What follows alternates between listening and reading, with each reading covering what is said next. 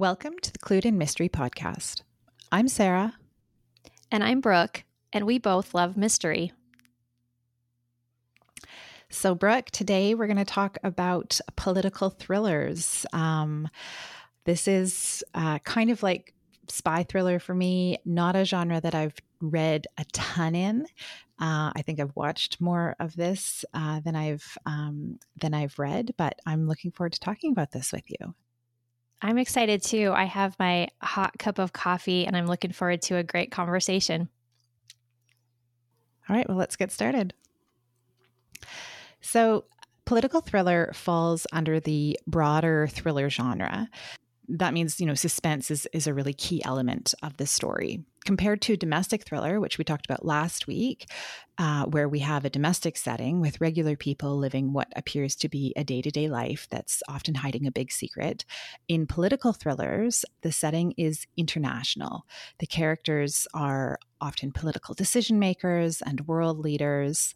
Uh, there's often a you know um, a character from the military uh, and perhaps a character from from a journalistic point of view. And at its core, the political thriller is also about secrets, but unlike the domestic thriller, where the stakes are high for a small number of people, in a political thriller, the stakes are high for entire cities or, or entire nations. Uh, so the research that I found suggests that political thrillers really emerged as a genre in the 1960s and the 1970s uh, out of the US politically this was a time of change in in that country and and Brooke you can you know jump in if my if my take on um, uh, U.S. history is is a bit off but you know the Cold War was happening uh, Vietnam War there was uh, a number of political movements that took place. So, civil rights, women's movement, um, protests against the Vietnam War, uh, and just really a, a, kind of disenchantment with political leadership, particularly following the, the Watergate scandal. Uh, so, books and films from this era really center on conspiracy and, and corruption at the decision making level.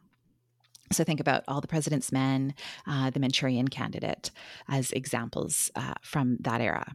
Uh, and that kind of continued through the 80s and 90s. And then the last two decades, we've really seen stories that are focused on terrorism as the central threat. And that's, you know, I think uh, really a reaction to um, September 11th. There's quite an overlap with spy fiction. Uh, you know, the a lot of the lists that I looked at have uh, many of the same authors in in both uh, spy fiction and, and um, uh, political thrillers. But I think that the difference is the perspective of the two. So with spy fiction, we're getting the story through the eyes of the spy. We're with George Smiley or we're with James Bond as they piece together information and and navigate through the story. With political thrillers, the story typically unfolds through multiple points of view. And as the reader or the audience, you're not always sure who's telling the truth, which is, again, a, similarity with the domestic thriller. In terms of authors, um, we you know have Tom Clancy, um, uh, Bill Clinton and James Patterson, Hillary Clinton and Louise Penny, David Baldacci, uh, and Robert Harris, who wrote a book called The Ghost, um, which I thought was worth a mention because the main character is is a ghostwriter. Uh, some examples from TV and film uh, include 24, Designated Survivor, uh, both of which star Kiefer Sutherland. So maybe he's you know um, created a niche for himself in in this genre. Uh, there's a Norwegian series on Netflix called Occupied, um, and we talked about Homeland, I think, in the spy episode, but I think you could argue that it's it fits in both uh, as a as a spy thriller and and a political thriller. I think the underlying themes that we see in all of these is you know betrayal, corruption, and conspiracy at the highest level of, of government. So that's my really brief overview.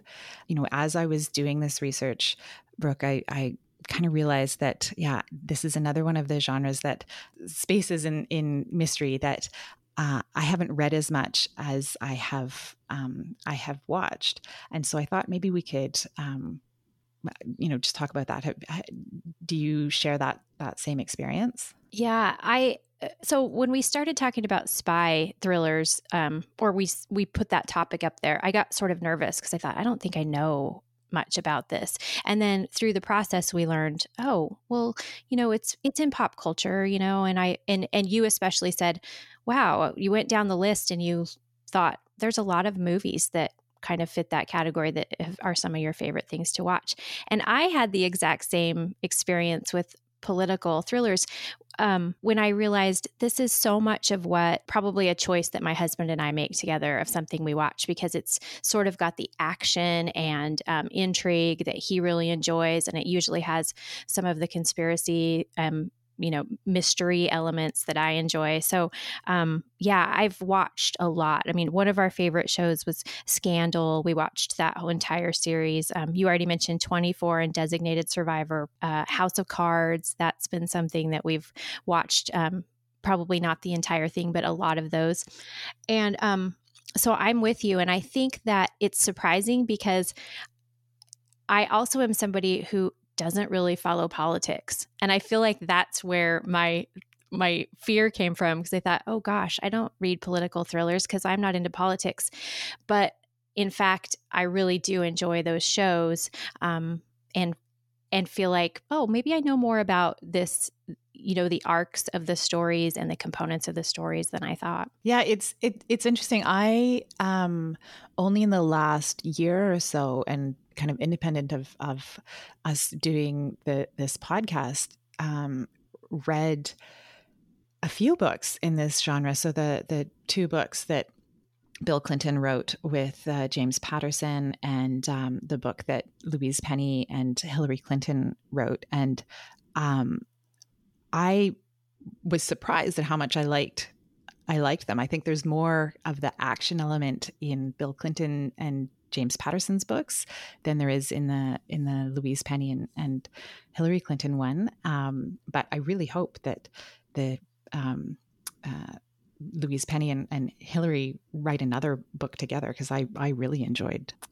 uh, that book. Yeah, to get ready for this um, episode, well, actually, when I looked through my film and TV preferences, I thought, why in the world am I not reading more of this? I think that it's something that I would really enjoy. And then, um, so I did read uh, The Ghost. You mentioned that one by Robert Harris uh, this week, and just it was really good, really a fantastic story. And then I am in the process of reading the Louise Penny, um, Hillary Clinton State of Terror and am enjoying it a lot too. Um, it's hard for Louise Penny to write any topic that I'm not going to. Uh, that I'm not going to love because she's just such a great author. But um, yeah, I think that in the process of researching, I've discovered a group of books that I will spend more time with. So that's been really fun you know you mentioned that there's so many overlapping elements with with spy fiction. So i thought maybe we could talk about um, kind of that overlap between those two and even where like on the continuum where domestic thrillers uh, fit in if if we look at that as like a spectrum. Yeah i i mean i don't know if it's a spectrum or maybe a venn diagram right? Mm, yes, if you think about yes the um you know so in in the circle would be suspense right as a a, a, a common i mean i think for a book to fit in any of those categories there needs to be an element of of suspense right mm-hmm. um and then it's yeah you know who um who are the uh who are the players in the in the story, right? In domestic, it's it's often, like we said last week, um, uh, a family or a tight knit group of friends. Whereas in the political thriller, that cast is much tends to be much larger. Um, I for this week was started listening to The Sum of All Fears, um, so one of Tom Clancy's novels that I I'm fairly certain I read it a long time ago, um, and there are so many characters mm. and it's hard to kind of keep track of you know who's who's who right um the and, and you kind of the the chapters i think in all of these books t- tend to be uh, short right so you just yeah. see a really short scene where someone is doing something that is questionable right and it's not until several chapters later that you realize what they were doing or why they were doing it right and so i think that is certainly common amongst um, amongst all of them. Uh, but I find that more in the political thrillers than in um, the domestic or even in the spy fiction. Um, that those those chapters are really short and really you might not see the same character again for you know some mm-hmm. time until everything all falls together at the at the end. Um, but yeah, I think I think it's a I think there's a Venn diagram. So uh, maybe if I have a few minutes, I'll I'll try and and draw it out so that we can include it in. I don't know if we can include an image in the show notes, but if I can, I'll I'll I'll try and piece it together. that would be that would be fun. Yeah, I agree. I think it is sort of a Venn diagram because there are overlapping elements. Um, when I was reading, especially the um, state of terror, you know, it opens up and the main character or one of the primary characters is a female secretary of state. And i was list it it you know as it as this uh, category of literature would it launches you right into the action. And it it goes off this litany of things that she's responsible for that day. To have a, a position with such high responsibility um, it was just sort of overwhelming, but really fun to put yourself into the shoes of that woman because her day to day life, you know, is so much different than mine. Um, and it was a good contrast and con- comparison to what we said about domestics. Those appeal to you because it is so much like our everyday life, you know, home, family, friends, work setting. So it's a different kind of thrill that you get to peek into the world of this high responsibility, high stakes, uh, fast pace. It was. It, it reminded me of why people enjoyed um, maybe the golden age mysteries during that time because it was a opportunity to peek inside the world of the you know aristocratic luxurious manor house lifestyle and what's going on behind the scenes and um, that's kind of what we're doing like okay what's really talked about in the oval office or you know at the pentagon what do the conversations really sound like versus what we get to hear um, as the public on the news so it's fun yeah, I you know that's a really good point, Brooke. That yeah, you get you get a peek behind a, a different curtain mm-hmm. In the in the political thrillers, right? Like you know, my life is a is a pretty standard working parent life, and it's it is really interesting to think about. Okay, well, what what do those conversations sound like, and and how quickly do they need to make decisions, and and that insight into that completely different world. Mm-hmm and so sometimes it's it's really nice to to read that. And then the next book that I might pick up might be a domestic thriller because I want to peek into a, a neighbor's life, right? yeah. I think that's that's the beauty of books, right? Is that they expose you to all of these different scenarios that we may not be participating in ourselves. Yeah, we get to walk in the shoes of these different characters. One of the things that I find really satisfying about political thrillers, especially in in the TV space, I think is that typically each episode has a little mini mystery that's happening within it. So oftentimes you get sort of the murder mystery puzzle story built into the larger overarching story of what's happening with these like you said alliances and enemies and um, the overarching story. Uh, so I find that really fun in this brand of fiction too. Well, and and that's actually a really key point. I think is that. Uh, you know, in the shows that we mentioned, Scandal, 24, Designated Survivor, there is this overarching story story arc from mm-hmm. the first episode until the last, right? That is the the a big part of the narrative, but there is something that happens in each episode that you know it pushes the story along but also there's some some little mystery or or or something that needs to be solved in each episode to keep that momentum which is different than say murder she wrote where each episode is its own discrete story. And there may be, you know, some character development over the course of the series. You know, there's not this overarching grand mystery that she's trying to solve, right? She just has all of these mm-hmm. people who are dying in Cabot Cove. Um, that she's, you know, solving each of those stories, or you know, Midsomer Murders would be another example of that, right? Where each episode there's whatever whatever murders the the policemen are are investigating, and then the next it's you know a fresh set of of suspects, a fresh uh, a fresh crime, and there's not that continuity. Whereas you can't, and, and you could pick it up at any point, right? Like you could start watching Murder She Wrote in season three, episode five, and you would you won't have missed anything, but you can't pick up 24 in season three, episode five, because you will have no idea what's going on. Yeah, you don't even want to miss one episode for those shows. And let's remember that when 24 was hot and we originally were watching it, you had to catch it on television. Remember those days, Sarah, where you couldn't just binge watch the whole show? okay, we're dating, we're dating ourselves. But it, yeah, you didn't want to even miss an episode because so much happens. And it's exactly like you were talking about in the books. Like the chapters are really short and they're very fast paced.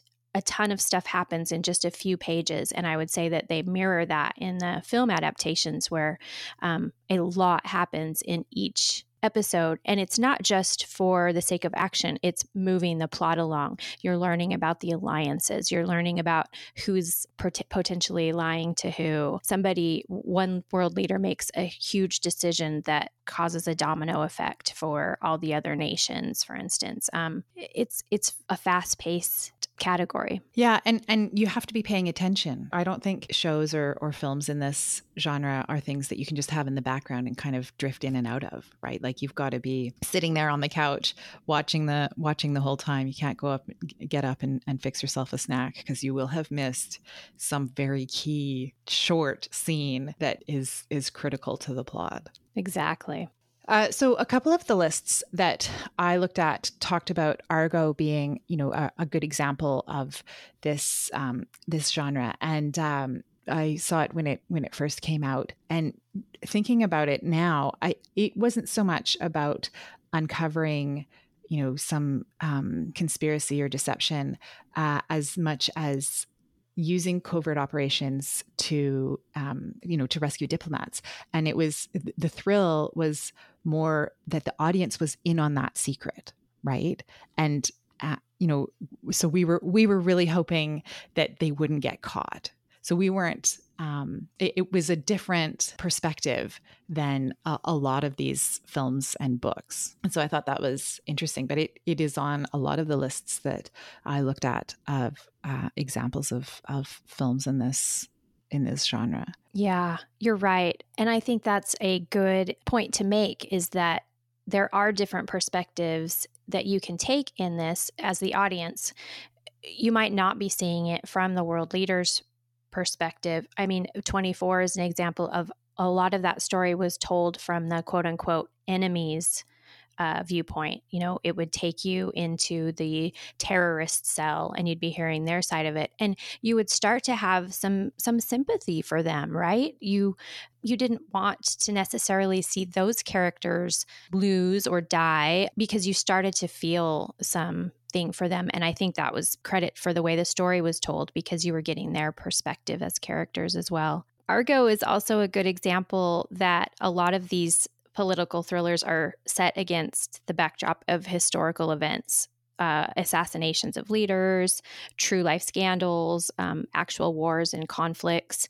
And um, it made me realize that one of the books that I hadn't really put into this category that I really enjoyed uh, but definitely fits is Stephen King's 11/22/63. So it's a, a, King novel about the assassination of President Kennedy. And um, in King fashion, there's uh, time travel and some fantastic sort of elements to it, but it's 100% a political thriller because the main character is potentially changing the fate of world politics. Um, in uh, in the story, and it's it's fantastic. So another uh, thing to think about is the comments that the this genre makes on real life events. Yeah, that's an excellent point, Brooke. And I so I haven't read uh, that Stephen King book, but um, sounds like it is something that I would enjoy. You're right. A lot of these stories are about real events. So, you know, um, several of the lists that I saw had the film JFK on it, mm-hmm. which again is, you know, some, I don't know if I would so much categorize that as a p- political thriller because it has different elements, right? Mm-hmm. But yeah, like a, a, lot of the books and a lot of the films either are inspired by actual events or you could very easily imagine these to be events that happened right um, or that or that could happen. I mean maybe 24 is a bit a bit out there but you know a lot yeah a lot of it you're like oh this is actually pretty plausible. Um, mm-hmm. I could I could imagine that this is the conversation that that happens. And and uh, you know going back to the books that the that the Clintons co-wrote those books because they were written or had a lot of input from people who actually did have those conversations made them even more believable, right? Yeah. And it's a lot of like uh, the point that you made in the spy thrillers, where we were talking about these authors who were MI6 guys or you know suspected to be FBI uh, coverts. The fact that those authors did have that background enabled the narratives to be very believable and interesting. And I think that's, we see the same thing if a politician um, collaborates. And quite honestly, there's probably a lot of collaboration with people in the know for these shows, whether they're credited or, or not. Yeah, I, I mean, I, I did read the first part of a book that talks about that collaboration that uh, that occurs in, in a lot of these. That yeah, it's it's not credited, but it it's it's there. And so, you know, I suspect that a lot of what we think we know about how um, government operates at that level is is has been influenced by by some of that um, input. Yeah, definitely. It brings to mind a favorite show from a movie from years ago, which is um, Wag the Dog. And to not go down the conspiracy theorists uh, rabbit hole it's just it's really interesting to think about and worth the watch. And um, you know it'll get your it'll get your wheels turning. Yeah absolutely. I think it's also worth noting that um, we've we're talking a lot about the contemporary uh, stories and definitely the popularity started after the 60s and 70s when that you know kind of this distrust of politicians in the us reared its head, but um, these can be set in any time period. I thoroughly enjoyed the series The Tudors, which I think at its core is a political thriller because it's all about the power struggle that was happening with King Henry VIII and and maybe we could say that it overlays the domestic thriller too because it was not only just about the leaders themselves, but what happens with marriages and and divorces, and um, in that time period, that was those alliances through marriage really mattered. And so, anyway, what do you think about that, Sarah? I think that's a that's a really great great point. So yeah, I I really enjoyed uh, that series as well, The Tudors, and I think you're right. I think I think it is at its at its core a political thriller, maybe a political domestic thriller, like you say.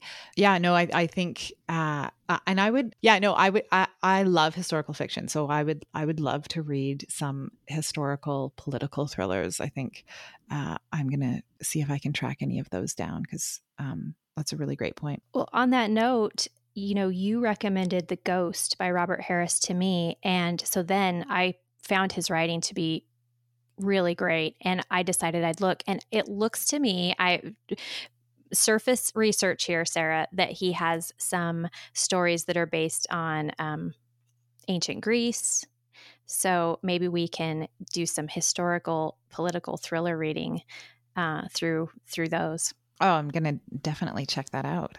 Well, thanks, Brooke. I think that was a really, um, a really great conversation. I, I, will admit that at the at the beginning, I wasn't sure how long we'd be able to talk about uh, political thrillers, but um, there's a lot to say, and you know, I think as with every episode, we've really just scratched the surface. Mm-hmm. Um, I think there's, you know, there's so much more um, that we can that we can read and and talk about it talk about. So, you know, in future, we may revisit some of this again. Yeah, that sounds great, Sarah. Thank you for listening. We'd love to hear your feedback. You can reach us at hello at cluedinmystery.com or on Instagram at cluedinmystery. If you enjoyed this episode, please consider leaving a rating or a review or telling a friend to help spread the word. Thanks for joining us today on Clued in Mystery. I'm Brooke. And I'm Sarah, and we both love mystery.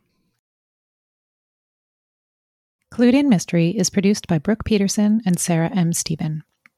Music is by Shane Ivers at silvermansound.com. Visit us online at cluedinmystery.com or social media at Clued in Mystery. If you liked what you heard, please consider subscribing, leaving a review, or telling your friends.